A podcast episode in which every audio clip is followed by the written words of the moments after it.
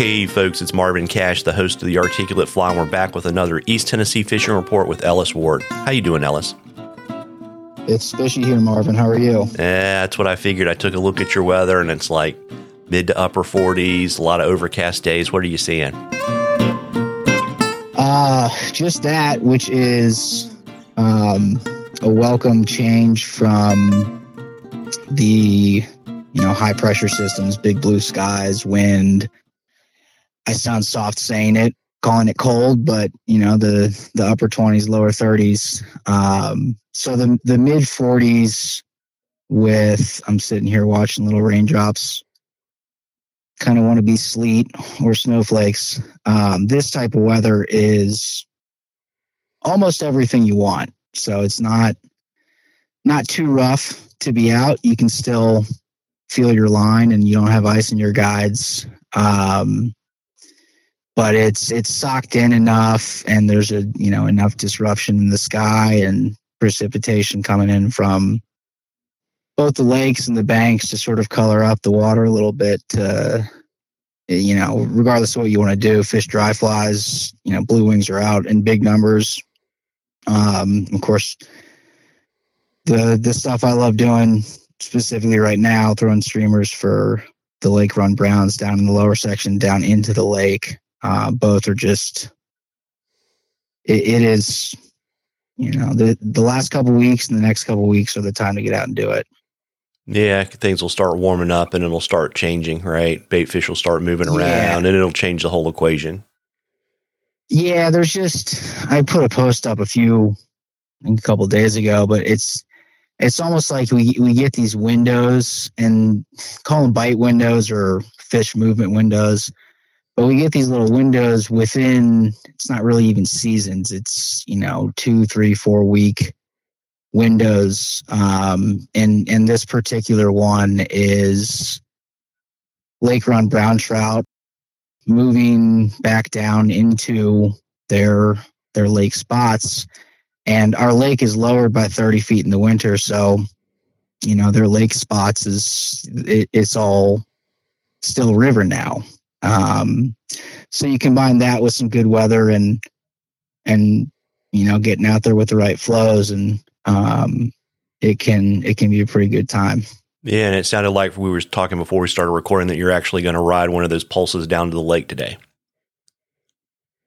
Yeah. Um, we're, we've been going through some, I don't mind it too much. Um, I, I try not to complain about, uh, the T V A, you know, they manage flood control, so we're just sort of a, a secondary. But we're getting like four-hour pulses, which is, you know, you can fish a good six to eight hours on a four-hour pulse, you know, when you're moving. So if you're fishing the lower segment, um, it's about five, five and a half hours for the nine a.m. to get down to the lower end of the Watauga. And you, you put in, you'll be you'll be catching it around one, and you can ride that out till dark. Yeah, it works out just right for the time of year, and had a had a kind of a good related question from Connor, and he wanted to get your thoughts on, you know, what do big fish do in low water, and can you target them, in it, or do you just have to wait till the water's up? Sure, um, a couple different directions we can take on this. There are. I would say I'm going to way oversimplify this and just say there are two types of big fish that we're going to be talking about. One would be the ones that are going to sit in lanes and eat bugs, and and those are going to be in the bigger pools. And generally, I mean, this is like any spring creek or freestone that you'd be on. Um, tailwaters are going to behave the same way. They're going to be in the really deep pools that in, you know, clear water Um, provides protection for them, and largely speaking, they're not going to eat. Um, when we're when there's, you know, we have a lot of hours in the dark these days, and and high water. So, you know, those holding areas are going to be for protection uh, versus for ambushing. You can target them, you know, doing the size twenty-six, size twenty-eight, dropping down on ten feet of seven X, um, trying to get right in their face. A lot of big pools like that in Lower South Holston. Um, the other type would be, I'm, I'm guessing this is what he's talking about, the big fish that are the, you know, predatory, looking for ambush spots. And, you know, one of the things that that I have seen is they they operate or they hold like bass. And um, the reason I compare them to bass is that they sit in up, under, and in weed beds.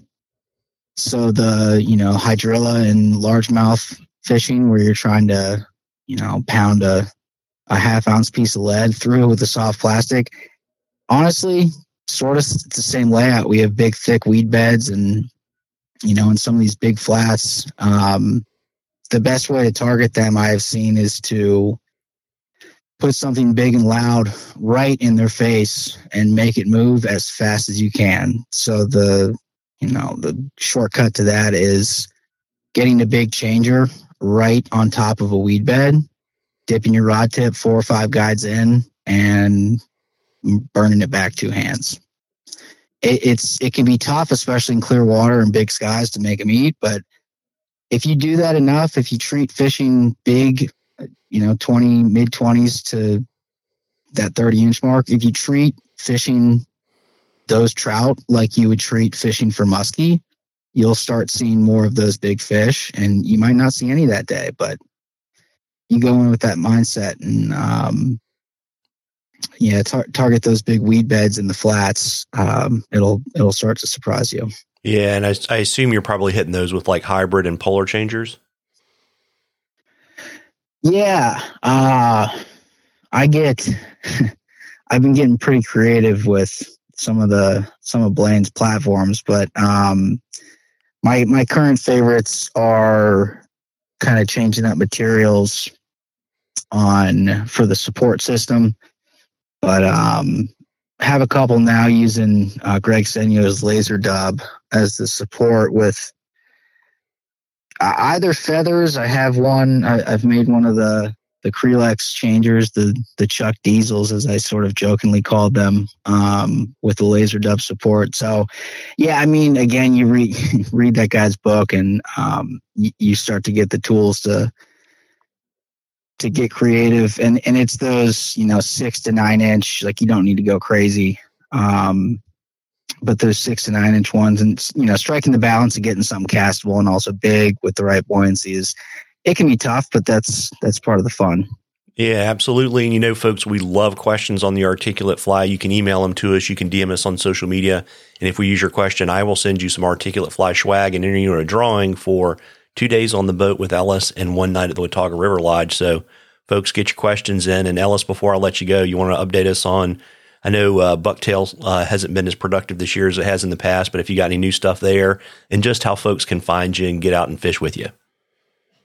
Sure. Um, yeah, I, I I feel like for the last couple of times I've said, I'm going to be updating Bucktail. It's been too fishy here. So I've been out on the water and, um, thankfully, we've had some trips rolling in kind of last minute. So if if you are in need of tails, shoot me a message. I, I'm going to upload the site, but, um, you know, the time frame on that is T B D. So um, Instagram is now Ellis Ward Guides, which is big news.